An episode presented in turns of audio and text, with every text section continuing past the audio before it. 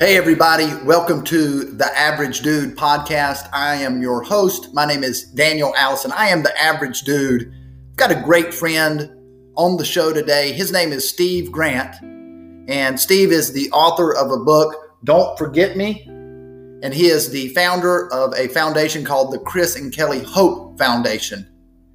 I'm going to keep this introduction short so we can get into listening. It's a little longer today so I hope you have time to listen to, to the full podcast. We're going to get started. Enjoy. Steve, can you hear me? I hear you, man. Great. Welcome to the Average Dude podcast. I appreciate you joining me. Well, that's great. I'm about as average as they get. well, you know, the, one of the reasons that I that I started this podcast, I wanted to introduce the listeners to some of the folks that I've met over the last couple of years. And I think I've met a lot of great people, you being one of them. I think you have a, a very impactful story. I know it's impacted me. And so I wanted to bring you on and have you tell this story. And uh, uh, so that's what we're going to do today. Great. Look forward so, to it. I appreciate it. Absolutely. So I remember, you know, I was looking back at my calendar. The way that we actually got introduced, it was through another networking connection of mine. Will May was the person. That's and right. he, he told me that uh, you may be able to help me on on a uh, to get into an organization, and uh, so that's how the relationship started. And then we decided about two and a half years ago uh, to meet at the Cracker Barrel. That's right. And I remember going into that, I knew that there was a story that you had to tell me. And this was the story of your family, your sons, and addiction. And that's basically what I knew about it. And I wanted to kind of start you down that path. I'm sure this is a story you've told many times, obviously, and we're going to get into everything. But I remember that day wondering, I wonder, I wonder what this story is. Is this a story I've heard before? And you started telling me about Chris, and that's that's that's where I would like to start. Sure. It's just telling the story of Chris and your family and how addiction has impacted your life. Sure. Well, I'll, I'll talk to you about Chris and preface it with uh, just the background a little bit. Yeah. Uh, I'm from Paramus, New Jersey. Uh, came here on a little baseball scholarship to Furman University. Uh, decided to stay. Went in the financial services business, which I've been in for the last 40 years, and um, had two, had two sons. Um, back in 19, uh, one was born in 1984, one was born in 1986. Chris and Kelly, and you know, fast forward, uh, they both died of accidental drug overdoses. Uh, one at the age of 21 and one at the age of 24. Um, so we talked about Christopher as our first one. Christopher is my oldest son, my firstborn, uh, in 1984. Uh, became a gifted athlete, uh, average student uh, in, in, the classroom, but uh, high IQ, which is a characteristic of many, many folks who who are um, become addicted to drugs or alcohol. Um, about 14 years old, I started to notice some some behavior issues uh, I'm not a wallflower when it comes to drinking. Uh, I am for drugs, uh, but I, am not a wallflower. I went to college. I understand. I've been around all this stuff, um, but I didn't know. I didn't know when it was uh, being held secret to me. Uh, if you know what I mean. It's uh, so. One day, a carpet cleaner came to our house, and he looked. He he did the carpets, and I paid him. And he was a nice Spanish fella, and he said, "Hey, sir." You know, you've got a lot of beer cans under these couches and under these beds. And I said, what do you mean beer cans? What are you talking about beer cans? So he showed them to me and I said, well, you know, I know they weren't mine. I'm not putting beer cans underneath the, the couches or the bed. And I know my wife wasn't. Mm-hmm. Um, so, uh, you know, next best, next best is Christopher and his friends. So that sort of started me at least with the wake up call. And wow. that was the wake up call. And it, it, um, and and just to be clear here, Steve, it, up until that point, he was he was active in sports. He was. You didn't see this coming. No, had all kinds of friends. You know, those this was this was an issue that we actually talked about because uh, I just finished. I just wrote a book, as you know, and I yep. talk about uh, my family history and his mother's family history, and there's alcohol splashed all over it. So I was always telling the boys that someday you're going to like something. And, you know, one thing, it's not legal till you're 21. And two, uh, it's may not be the, it, you may like it to, to an extent that would be overwhelming to you right. and, har- and harmful. And, and we did, it wasn't like every conversation, but it was fairly regularly. Uh, and it usually came after I picked him up at his friends or picked up Kelly at their friends, and we'd start talking about what they did and everything like that. Yeah. So, so but but as as the as as Christopher grew, um, he not only became addicted to drugs um, uh, and alcohol, um, you know, it, it changed his whole life, and it changed the whole life of our family. Uh, so uh, how I realized this, well, one is when this beer can started, but the the the, the real the real clincher was one night I was home at home and I was reading, and I typically do that. And I was then by myself, and Christopher came down. He was in his pajamas. He was 14 and a half, 15 years old, and he said, "Dad, I don't want to be a I don't want to um, be a, you know what, uh, an f up." Yeah. Right. And yeah. I said, "Well, why would you say that, Christopher?" You know, here he was, the only freshman in the basketball team at Christ Church, the only freshman in the soccer team had all kinds of friends. Um, struggled in school though. Um, and I said, you know, he would not tell me what he was telling, what he wanted to tell me, but he, all he would say was, I don't want to be an F up. Right. Yeah. So, you know, I kind of knew that was, there was something wrong, certainly, but I, you know, just kind of said, go, you know, go back to bed. We talked about it, of course.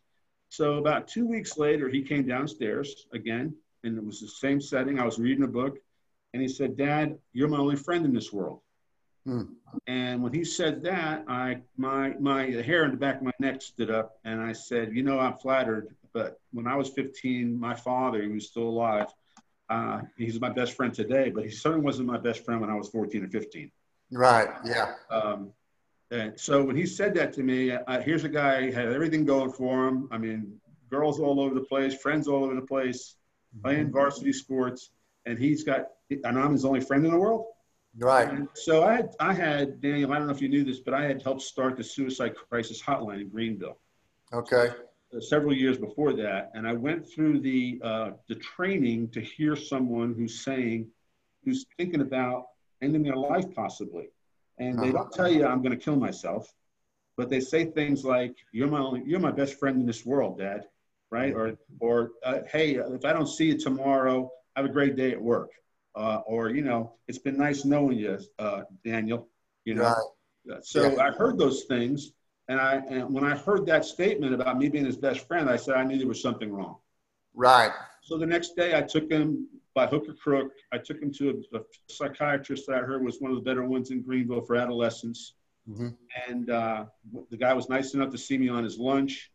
And he got out of the room. He said, "You know, this is a patient privilege thing." But all I'll tell you is that your son's life is being controlled by marijuana and alcohol.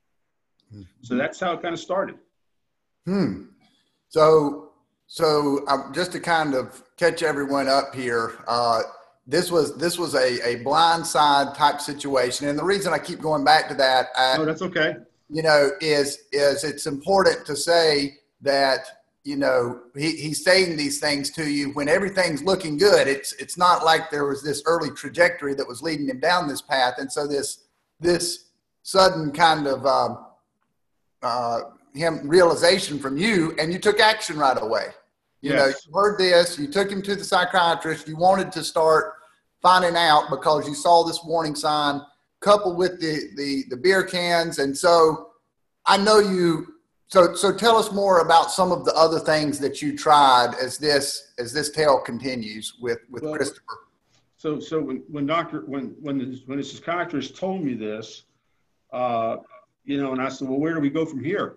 So he started sending me things about going to rehab, and I said, you know, wow. I, I said, my 15 year old son, I'm going to send to a rehab facility. Yeah, I wasn't naive to this, but I didn't know anybody who had sent their kids to rehab. Right. Um, so I learned a lot of firsts actually through this whole process, um, and it was eye opening certainly. Um, but but Christopher became um, that classic, and I say classic because I talk to a lot of parents at least weekly that when they describe their son or daughter, they're describing my son. Right. You, you've seen, I, that's something I wanted to touch on uh, too, is the, the patterns. And so after we tell this story, I'll, just because you've been around it now for so many years through the foundation and, and, and hearing folks' stories, you see these patterns. And if we can identify the patterns, then this may help people see the pattern themselves and see kind of where things are headed and what to look for. Uh, what, what was Absolutely. Absolutely. What, what was Christopher's uh, impression or how did he feel about going to rehab? I think that's something I'd like to touch on too. Did, did he, yeah. I know he went several yeah. times in and out. Uh, was there some times that were better than others? Was he clean during rehab? How did that play out? You know, he, he uh, we, we, we finally convinced him. We did our own little intervention, or I did one night, and I said, Christopher, you're going to rehab in Tennessee. I found a place in Tennessee um, that was for adolescents. And you know, one thing is there's a lot of rehab facilities out there today. It's a billion dollar or more business. Yeah. Rehab facilities in some form or fashion. A huge business, and there's there's a lot of bottom feeders in it, and there's a lot of very good programs, and there's a lot of programs that are not very uh, very look good, or they, they, they serve great food, or you know you, you go out and get a tanning bed if you want. But there's a lot of programs that are very basic that are very good programs and I've learned this over the uh-huh. last seven or eight years. But but uh-huh. Christopher was all set to go to a place in Tennessee, and I told him, I said, Christopher, one of these days they're going to call me. Okay. And during that time that I had told him that, he made an interesting comment because he said, Okay, Dad, I'll do that. Okay. He told all his friends he was going to boarding school. Okay. Which he ended up going to for a period of time also as a solution. But uh, this time he was telling everybody, he didn't want to tell everybody he was going to rehab. And I told him, you know, you tell your friends whatever you want to tell them. Okay. Yeah. Uh, that's the other thing about you know, their parents have this stigma about having a son or daughter who have drug problems. Well, I didn't care what other people thought about, right. me, as a, about me as a parent. I was just worried about Christopher and helping him. So, uh, so he could tell them whatever he wanted to, but, but uh, Daniel, he, he, um, the, the day came and he went but before he said that, I said, Christopher, this will be the best thing you ever did. And he said, You know, Dad, all I want to do is be like you or, and my uncle, meaning my brother, my twin brother, who's very successful yeah. Uh, in, in, what he does. He's, and he said, you, you put people together and you help people. And I say, You know, Christopher, and this is how what happens you get conditioned. When, when you're 14, you go to the liquor store, and the liquor store owner says, You're the only person, Christopher, that I sell a 14 year old liquor to. And if you tell your parents about it, they're going to shut me down. And he has a picture on the counter of him and his kids, his family, and says, Christopher, I'll lose my wife and my kids. You know? Wow. So, as a condition of going to this rehab, Daniel, he says, Stad, you cannot do anything to that liquor store owner. I know, I know how you are because uh, you're going to want to help a lot of people. Yeah. That's to me. You know, you're going to want to help a lot of people besides me, but and helping them, you close down that guy. Because I said, Christopher, he's not saying that just to you. He's saying that to any kid that wants to walk in there and buy buy liquor at 14 years old or underage, right? Yeah. But this is how what happens. You get conditioned, and that's part of the thing. When you when you fall in love with drugs or alcohol as an adolescent, it robs you of your adolescence. Well, I think it also says that Christopher had a good a good heart. His heart was in the right place. He didn't want to hurt this guy and his family. Oh, he had a wonderful heart. It was going right down his street. You know, uh, he had a wonderful heart, and I, I, I, think about that often. You know, it's hard to tell people my story, and I don't tell it to everybody. Certainly, it's you know, it's there. You can read about it. You can look at my website. But when I speak to friends, and you're a friend, I always say Christopher was really a great kid. He had a great heart. And, you know, it's hard for people to understand. Well, you know, he went to five rehabs, Steve. You know, he died of a drug overdose. And what kind of kid could he have been? Really, you know. But the truth was, he was a very good kid. So he went off to Tennessee. We said goodbye to him for 90 days. It was very hard. Um, he called me everything in the in the book other than my name. Oh, I mean letters over the first month. Uh, but then those month those letters started getting better. Uh-huh. You know, at the end of it, we looked like we had our son back. Okay. Yeah. And then we had to deal with uh, and you may not know this, Daniel, or not, but the recommendation always is you can't, you got to leave your friends and your habits uh-huh. where, where, where you came from, right? Right. You can't, go, you can't go back to those. So one of the things I did was I asked my parents in Abbeville, South Carolina, to take care of Christopher for a little while. So they did that. I knew they would do anything they could for him, uh, but it was very stressful on them because eventually you got a target on your back. Uh, you're the kid who just came to town. Um, eventually, it's a I, I just came from rehab. I was do, using marijuana and everything like that, selling it, and they found them eventually. Of course, And he found them um, and then so we were back there. It lasted about a year. And then I was, you know, this process went on, Daniel, four times after that rehab to this to that. Yeah. And along the way, people said, Steve, you got to send him away to, for a program for 18 months. Uh-huh. You can't just keep sending them for 90 days, 90 days, 90 days. I never could come to grips with that. So when people ask me what I regret, if I regret anything, I said, I really don't have any regrets. Okay. I do this. I do some things differently, but I don't regret what I did. But the only thing I do, if I did anything, is I tried to take him to an 18 month program in Houston, Texas, uh, where he would be there. It would be very expensive. It was $8,000 a month. And I didn't know where I was going to get $8,000 from. Yes. But I brought him out there, Daniel, and it's a great story. I brought him out there. These rehab facilities, if people don't know about them, they're not, usually not in the center of town. They're usually out in the middle of nowhere. And mm-hmm. a little bit of nowhere outside of Houston, Texas. Uh, I dropped them off. By every impression I got, they looked like they had four football players that were going to keep him there if he didn't want to stay.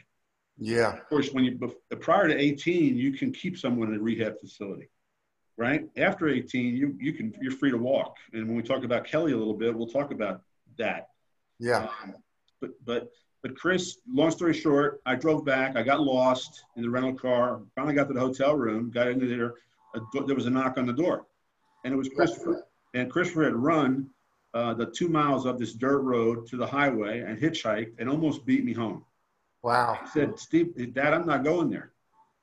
Yeah. I said, "I'm sorry, Christopher. I got one plane ticket home. Here's here's a twenty dollar bill, and you can either buy drugs, uh, or you can use it to find some place to sleep." uh, but I'm going home tomorrow.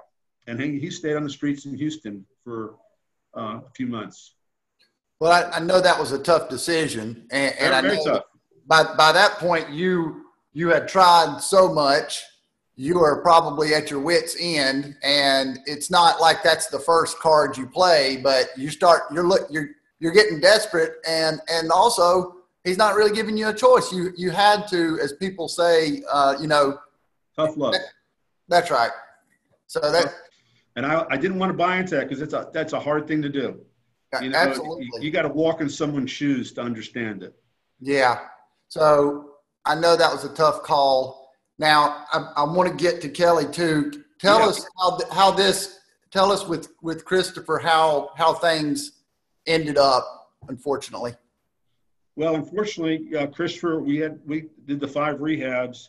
I did a boarding school stint, and um, Christopher continued to use, and I realized I had done everything I could. He had gone to jail. Everything that could have happened happened. Almost went bankrupt. My first marriage in 25 years went down to two. Um, you know, probably had a great deal of effect on his brother. All the things that you read about, you hear about that I didn't think were going to happen, happened, and, and ultimately found him dead one morning of an overdose of uh, cocaine and methadone. Mm-hmm. So, um, so, and, and it was not, not that it was a surprise to me. It wasn't a, I was, I knew that if he didn't stop, he was going to die. Yeah. And I knew I'd done everything I could do. I didn't want him to die, certainly, but it wasn't unexpected, if you know what I mean, Daniel. I do. Uh, I certainly grieve for him every day, but um, it was an expectation. Um, and that's where it got to. Yeah. And, and this, his, his passing, as you say, there, it wasn't, there was collateral damage ripple effect with his addiction and the, the way that it impacted everybody in the family. It, it really changed a lot. So, so let's let's transition over to Kelly. I know that you said that there had to be some impact with with Chris and, and watching his brother and, and everything that happened there. Uh, what what what can you tell us about Kelly? Kelly was a, a, just a model kid, uh, a model student, uh, a gifted musician, played the drums, was not athletically inclined, um, and but just a just a really a wonderful kid. And what I realized after Christopher died, he was in college in Birmingham, and he came home for obviously for his funeral. And one of the one of the things I do regret is I sent him back right after the funeral back to school. Uh-huh. He didn't go. He didn't go back uh, reluctantly. He just went back. But uh, later on, he kind of harbored some ill will that I said I had sent him back. Yeah. He didn't say he didn't want to go back, and I said, "Let's get back on the horse and continue our lives." You know, it's going to be hard, but let's do it. And that's, I guess, that's my that was that was my attitude about it. Um, I learned later on that that was probably not a great move. But well, you you felt like, I mean, in your defense here, you felt like maybe you had there was time that you felt almost kind of wasted, even though it was in an effort to save your son. At the end of the day, that time is gone, and there were several years here where you were trying to save Chris, Christopher. So I can understand saying that. I, I know that's tough looking back now.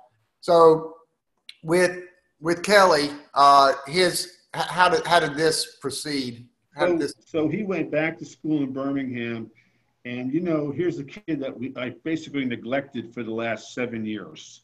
Mm-hmm. Uh, you know, because my ex-wife, their mother took took care of Kelly. It seemed like all the time. I actually was in Abbeville with Chris for three or four nights a week, and this is seven years going on here, worried about Christopher. And here's this poor kid that I'm not worrying about as much. Um, so so he stayed in school he got home that summer. He said, Dad, I really don't want to go back to Birmingham. He spent two years down there in school. He went to Greenville Tech for about six months, and then he transferred to college at Charleston. And when he transferred to college at Charleston, he met a friend there who he knew at St. Mary's School growing up, and they started a band. And the band got to be very successful. It actually signed a record deal. And long story short, I was helping finance the band. But music, the music industry in general, is, is a topic that I knew nothing about. Uh, so I didn't know how it worked or anything, but I supported Kelly financially and, and, the band financially to do it. And they ended up going to South by Southwest in, in Austin, Texas, which I understand is a big music venue. And it's really kind of an honor to be invited. So yeah. they, they played there. These are four guys, no money, driving, you know, 24 hours at a time, um, sleeping on the side of the road. And Kelly said, when we got back to Charleston after Austin, um, I passed out in the parking lot. Um, and how I found out about this is I got a bill from an emergency room physician at a hospital in Charleston for his emergency room visit. So I called him. I said, Kelly, what, what is this about an emergency room visit that you haven't paid for or I have to pay for? And he said, he said, oh, Dad, you remember that night I, we came home from Austin, Texas, and from South by Southwest? He said it was 100 degrees. I was beat. I passed out in the parking lot, and my friends brought me over to to the hospital. Yeah, very plausible, right? I knew what they were going through. I said, well, "Why didn't you have your uh, insurance card?" Because he was covered by me. He said, "Oh, you know, I left my wallet. I didn't." I see. He said, "I was there that night. They let me go the next morning, and that was it." I said, "Okay." So I didn't, you know, really didn't bother me, other than you know. Um, so I filed the claim and took care of that stuff. But about two or three months later, in June of that year of 2010, one of the band members called me, and he's they said, Steve, that was not a passing out in the parking lot. That was a heroin overdose. Mm. And of course, my world got rocked. Um, yeah. You know, I knew Chris, I knew Kelly used a little marijuana here and there, drank beer. You know, we say normal kids. Well, you know, uh, for whatever that means. You know, this was this was another level all of a sudden. Yeah, this is oh, yeah. He fast tracked. You know, Christopher never did anything to my knowledge intravenously. Okay, so here's a kid that does goes from A to Z, and and his friends told me that later afterwards that it was amazing how he fast tracked from whatever they do initially to have heroin, whether it's snorted or whatever, uh, to using something intravenous. Now, keep in mind, Christopher was not was fearless, but he seemed like a chicken. Kelly acted like a tough guy, but he was a chicken. Yeah. And for him to put a needle in his arm, I to this day I still say, "Wow," you know. Yeah. I mean, it still amazes me. So right. that night, that night, instead of passing out in the parking lot, that was an overdose. And some girl had given him heroin, and actually she shot him up. And the thing was, Kelly went from A to Z in terms of amount to use very mm-hmm. quickly. And so he got, when it happens is you get on a certain level that you have to maintain. And that level slowly, but even gets higher and higher. Uh, right. And that's where you ultimately end up dead. So um, when I found out that that was actually a heroin overdose, I called Kelly, and it was the end of the school year anyway. I went down and got him. He, he again, we had a huge argument. This is where he brought up, you should have never sent me back to college with Christopher, the whole nine yards. Yeah.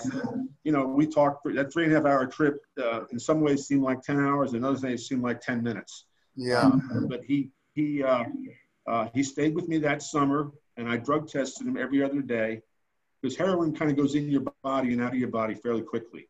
Mm. I knew he was using some other things, marijuana, uh, maybe an antidepressant that was a, you know, a, a, a, a class one whatever drug. Yeah. And, but but uh, he wasn't using heroin, uh, which they said is a miraculous thing because it's very very attractive. I understand. Uh, Yeah. The attraction is overwhelming. I understand.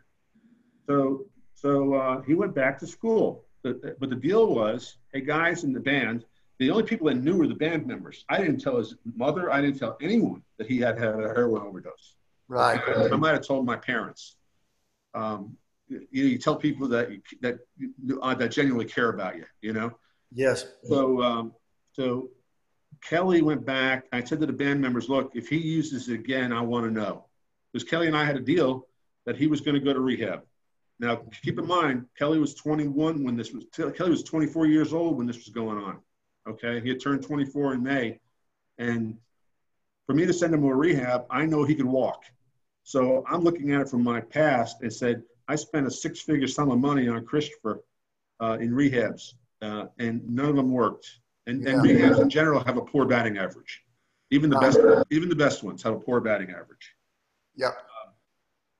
Um, so, so with that, with that said, he ended up using. He ended up calling me. I went and got him, brought him home.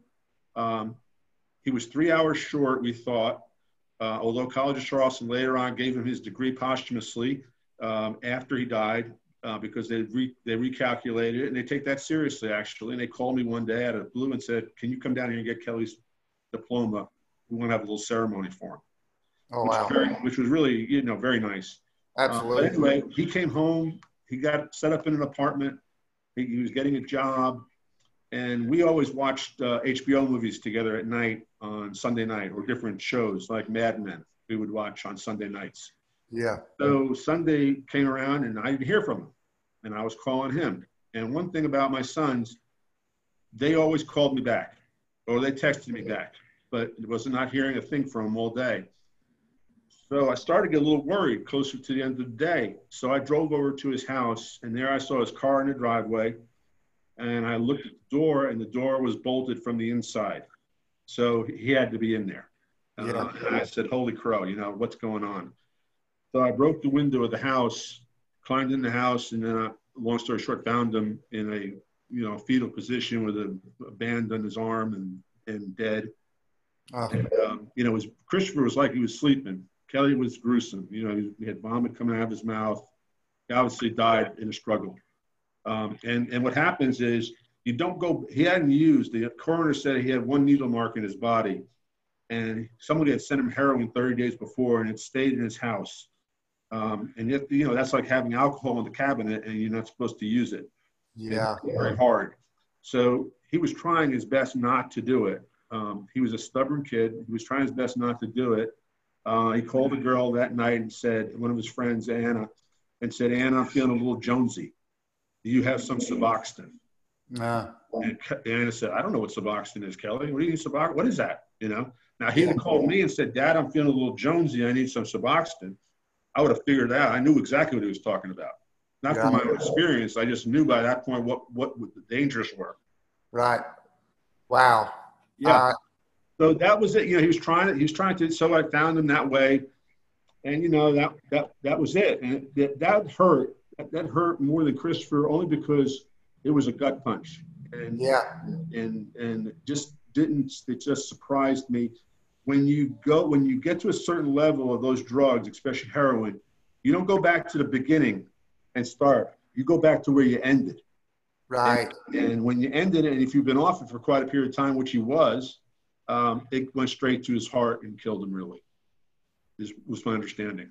Yeah, and that that one, like you say, you with Christopher, it it was the writing was on the wall a little bit more, even though oh, absolutely Kelly was having his issues. This was still a shot. You didn't see that one coming as much.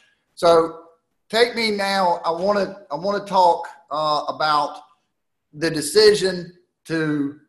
So everybody, I heard this story, and I, I think everyone would be thinking, how do you how do you go on? You know, how how are you able to handle this on a day to day basis? I know that you decided to start a foundation, uh, Chris and Kelly Hope Foundation. T- tell that story of how that transpired, if you don't mind.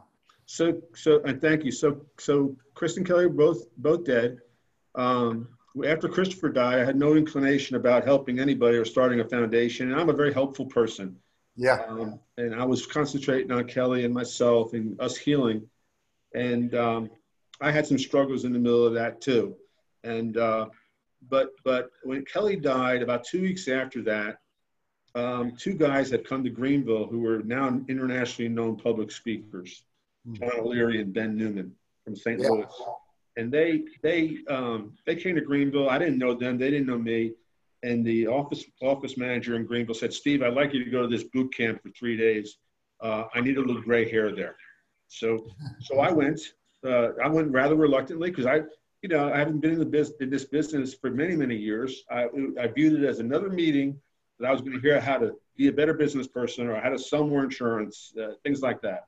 Right. I really wasn't ready. I really wasn't up to hearing that two weeks after my second son died. Yes. I went, but I went. I'm a team player, and um, lo and behold, we got there. It was the Chamber of Commerce, and there's about 60 people in the room, and I really didn't know many of them. And again, I didn't know the speakers, and they said, first they started with the God word, which you know, I kind of in, in a regular meeting in a business setting, you don't usually hear that. Mm-hmm. That, was, that kind of impressed me. And then they said, "We're not here to help you sell more insurance the next three days. We're here to help you figure out what your legacy is going to be when you leave this life." Yeah. So I perked up. I said, "Wow, this is kind of interesting. You know, what's this all about?" Mm-hmm. Right. So they went. Then they go around the room, and they said, "We want to hear what you think it is now, and in three days, let's see if it's changed." Mm. Well, a lot of people never gave it any thought. I never gave it any thought. And what came out of my mouth that morning, I never had one thought of before there. It, it yeah. still amazes me this day, and it had it was uh, it was uh, it was certainly divine intervention. Yeah. It got to me, and I stood up and I said, I'd like to do everything I can to help adolescents and young adults who struggle with alcohol, um, addiction, and depression. Yeah. And they said, Well, why would you want to do that, Steve? And I said, well, because I've just lost my second son to a drug overdose, and I lost my first son five years ago. Yeah. Of course, it got real silent. you know, right. Nobody, nobody, knew the story, and yeah. uh, they even said, "Let's take a break uh, right. right. now." But those guys have remained very close friends, and they, you know, since we've since I've written a book, they've been very helpful with it. But that's how chris and Kelly's Hope got started. Uh, yeah. I sort of drew a line in the sand that day. Why I said it to this day, I don't know. Um, yeah like I said, it was divine intervention that that came out of my mouth because I had no inclination of starting a foundation. But a year later, we got it off the ground. The Community Foundation in Greenville helped me with it, and uh, yeah. you know, after eight years of doing this, we've helped about 150 organizations. Uh, they have to be a 501c3 like we are, um, and we we help mostly, obviously, people that uh, organizations that have something to do with adolescent and young adult addiction. But we also help things like junior achievement, uh, Boy Scouts of America, YMCA, um, you know, any kind of youth thing that has something to do with healthy activities. Because so much of this is two families, two the husband and wife working, the kids get home at school at four o'clock. They're not the parents aren't home till six thirty. And I always called that hour, the 3:30 to 6:30 was when all the when everything went down. Yeah. So let's support some of these organizations that take care of that time frame. I like that. Right? So, so that's that's how Chris and Kelly's Hope works, and uh, we rely very heavily on individual investor and in, uh, individual donors. And we have a golf tournament each year.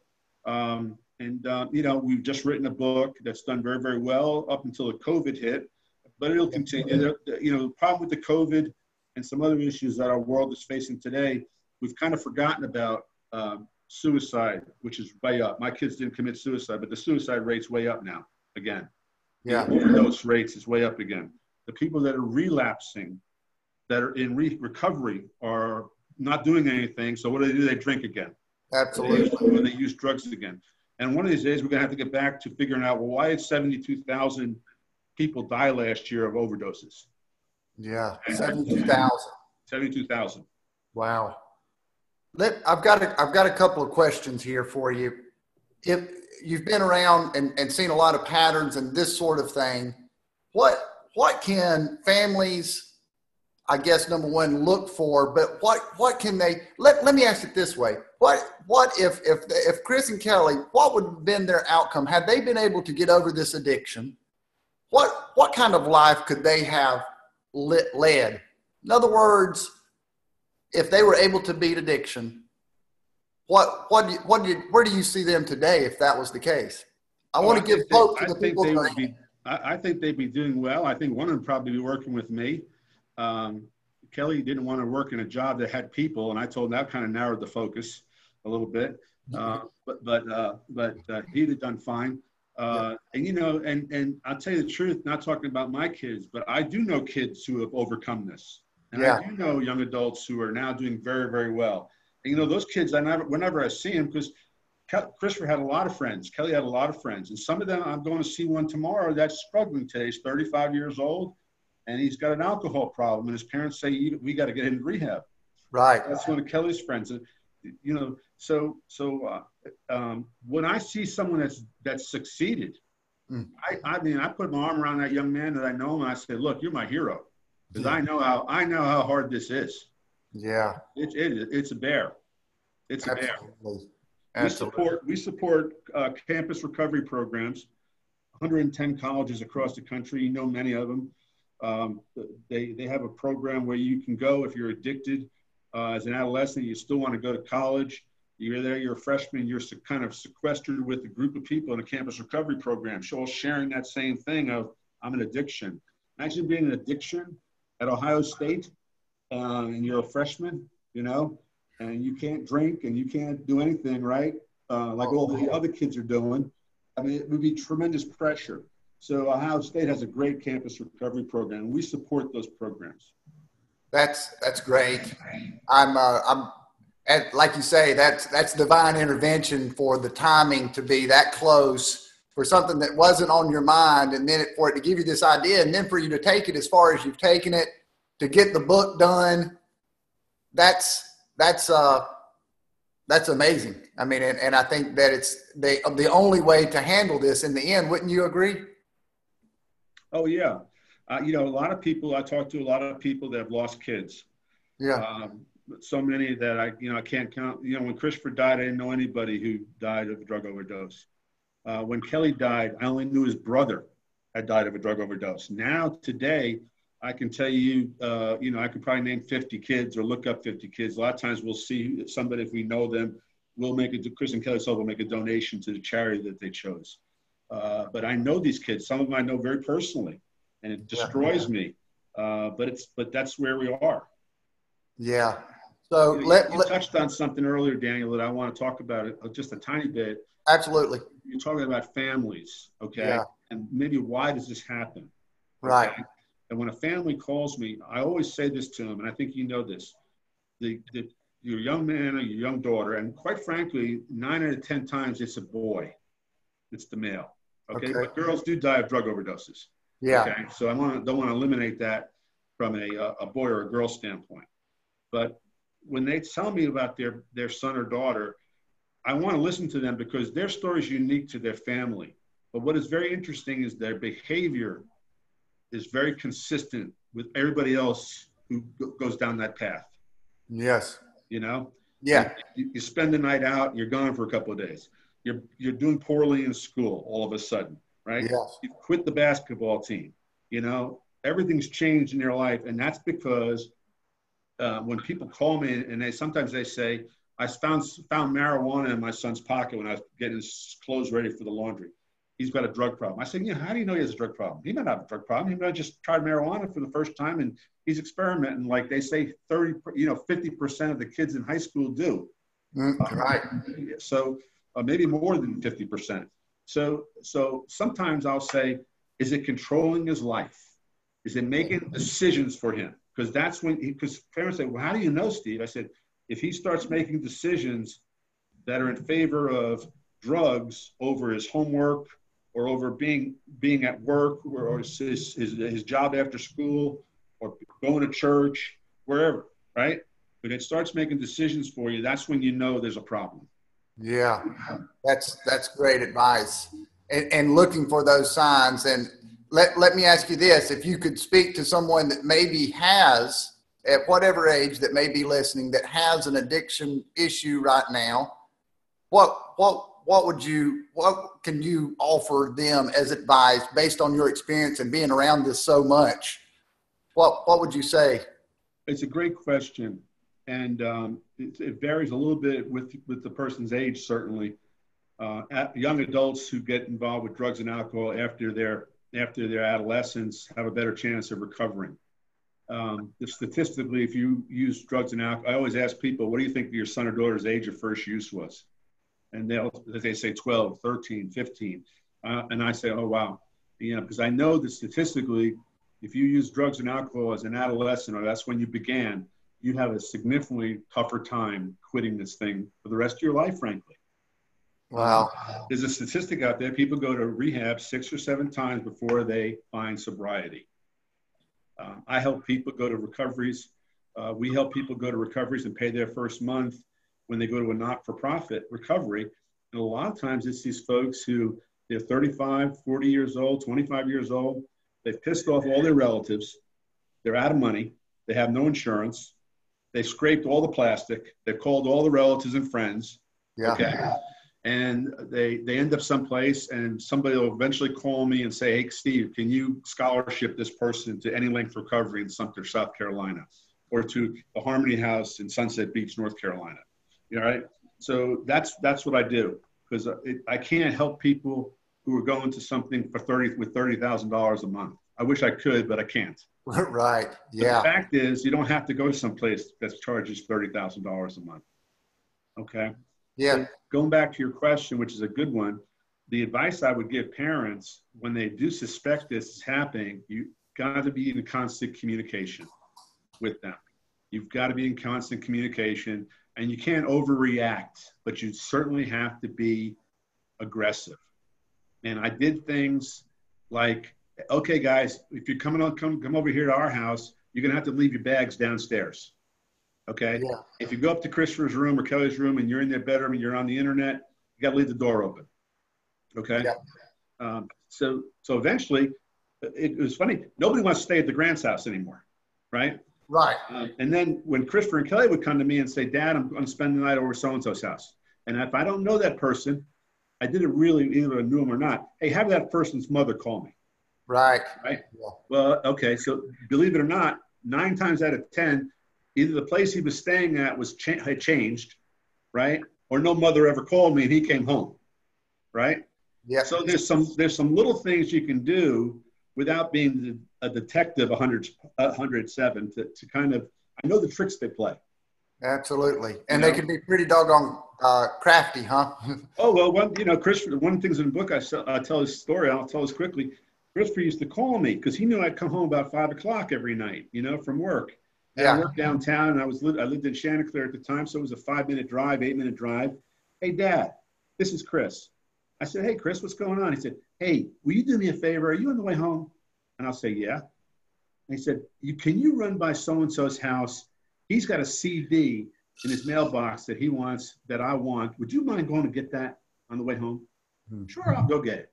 Right.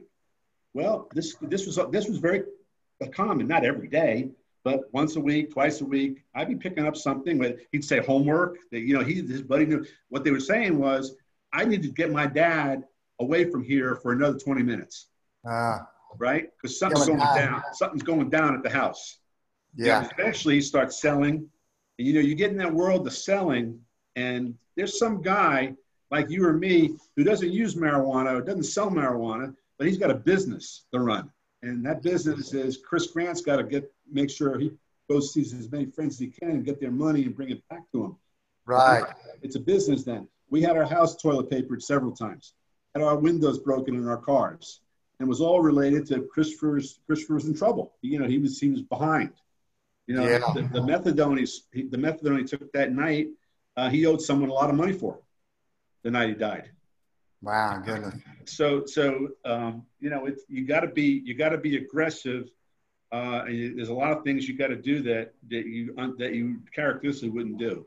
And but that book has a lot of those stories in there, and they're really meant not to tell a great story, but they're really meant to say, hey, these are normal kids, right?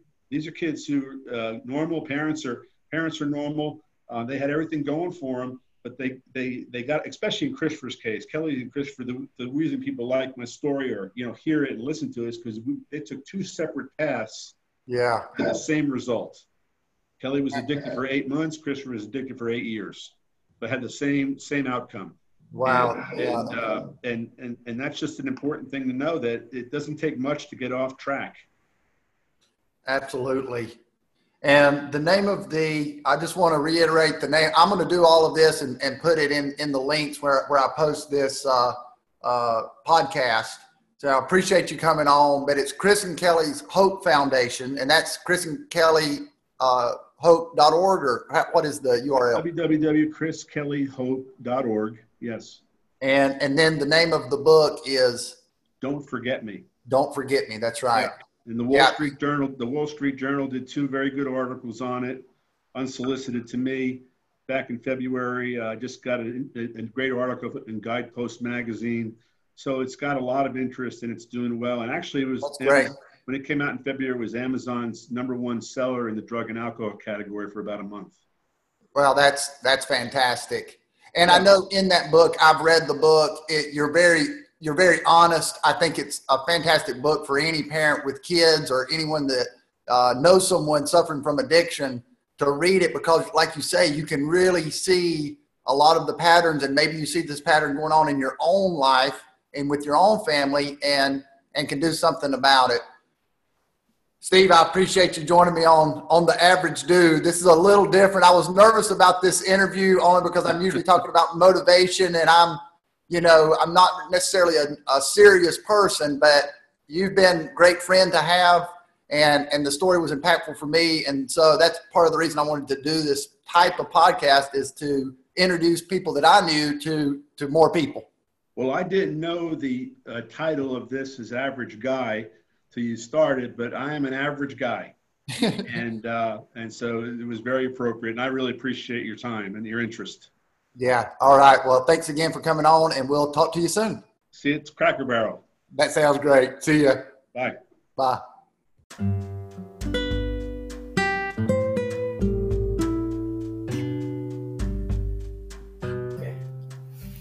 Thanks for listening to the Average Dude podcast. If you're still listening, hey, I've got some great news. I'm going to have some fantastic guests on the podcast over the next couple of weeks. So please make sure you stay tuned.